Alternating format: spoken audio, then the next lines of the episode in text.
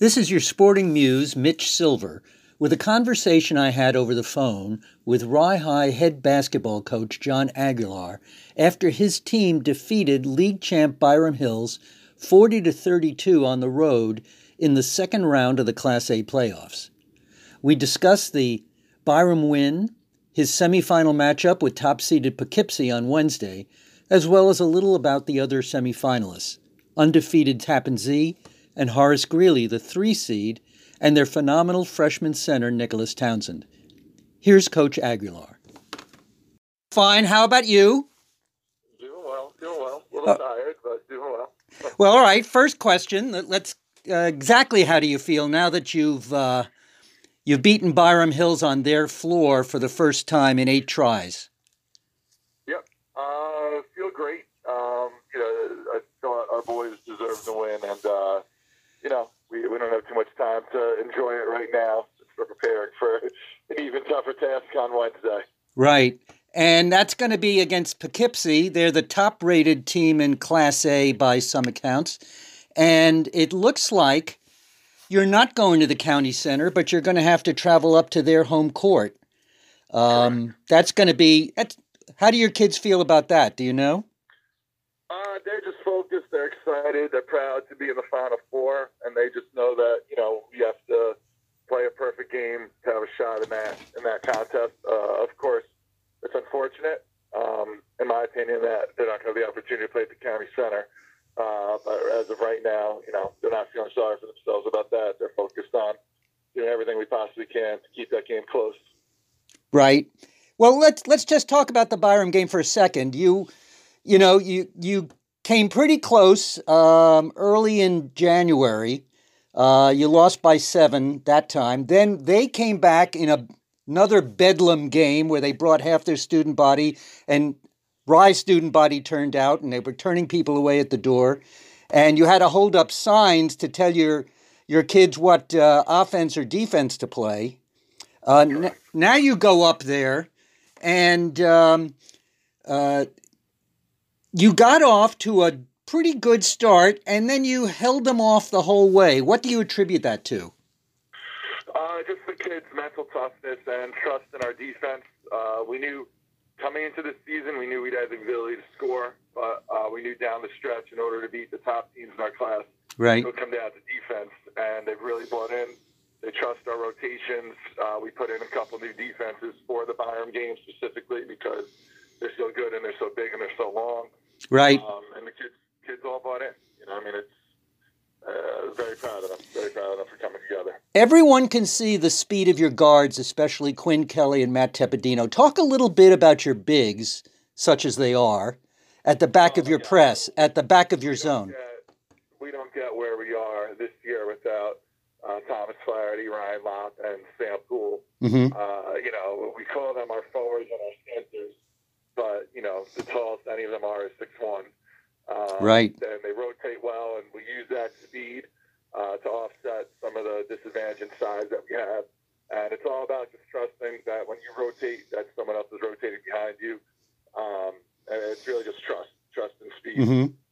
How do you decide which D to throw at the uh, opposition at any particular time? Well, Byram, you know, both of us know each other so well, and I have so much respect for what Byram has accomplished and the team they have this year. And, uh, so we knew we had to be creative uh, because they are so good. And, uh, you know, we played twice this year with one, uh, our one, two, two, uh, three quarter court mm-hmm. press. So we, uh, we installed a two, one, two, three quarter court press um, back into a, a half court trap uh, specifically for this game, and we mixed in our, uh, you know, the other defense as well, but that was new. That was just a little wrinkle, just because we knew they were prepared for the other tech press.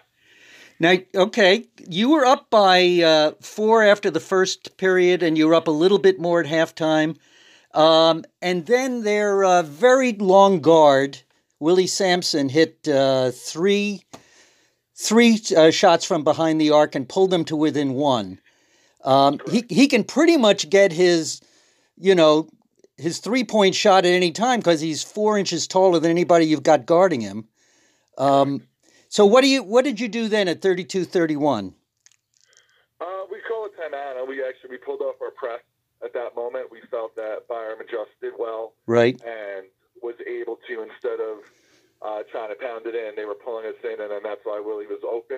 And as you said, he Mhm. doesn't need a lot of space, so we actually went back to our half court trap right after that, and we just made sure we shadowed Willie a little more since he was in rhythm. Yep. Uh, then once he got out of rhythm, we went back to our press, and you know, I I think it kept them off balance. That that was the key to the game was trying to keep them off balance as much as we can. I mean, they're a phenomenal team.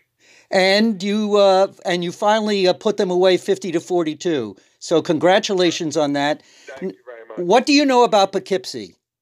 Uh, they will be the best team we've played all year. Um, they haven't lost a game at home.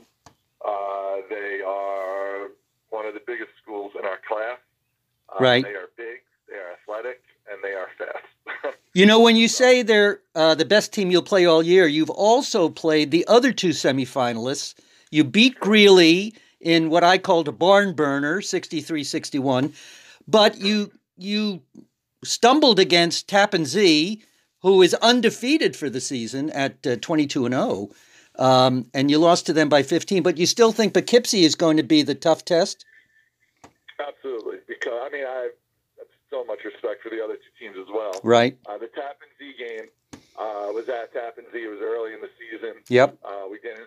Uh, it's not an excuse. Ryan Lopp was not playing yet. He still wasn't cleared, Mm. and he's our he's our center. And Yep. Heart and soul of our defense.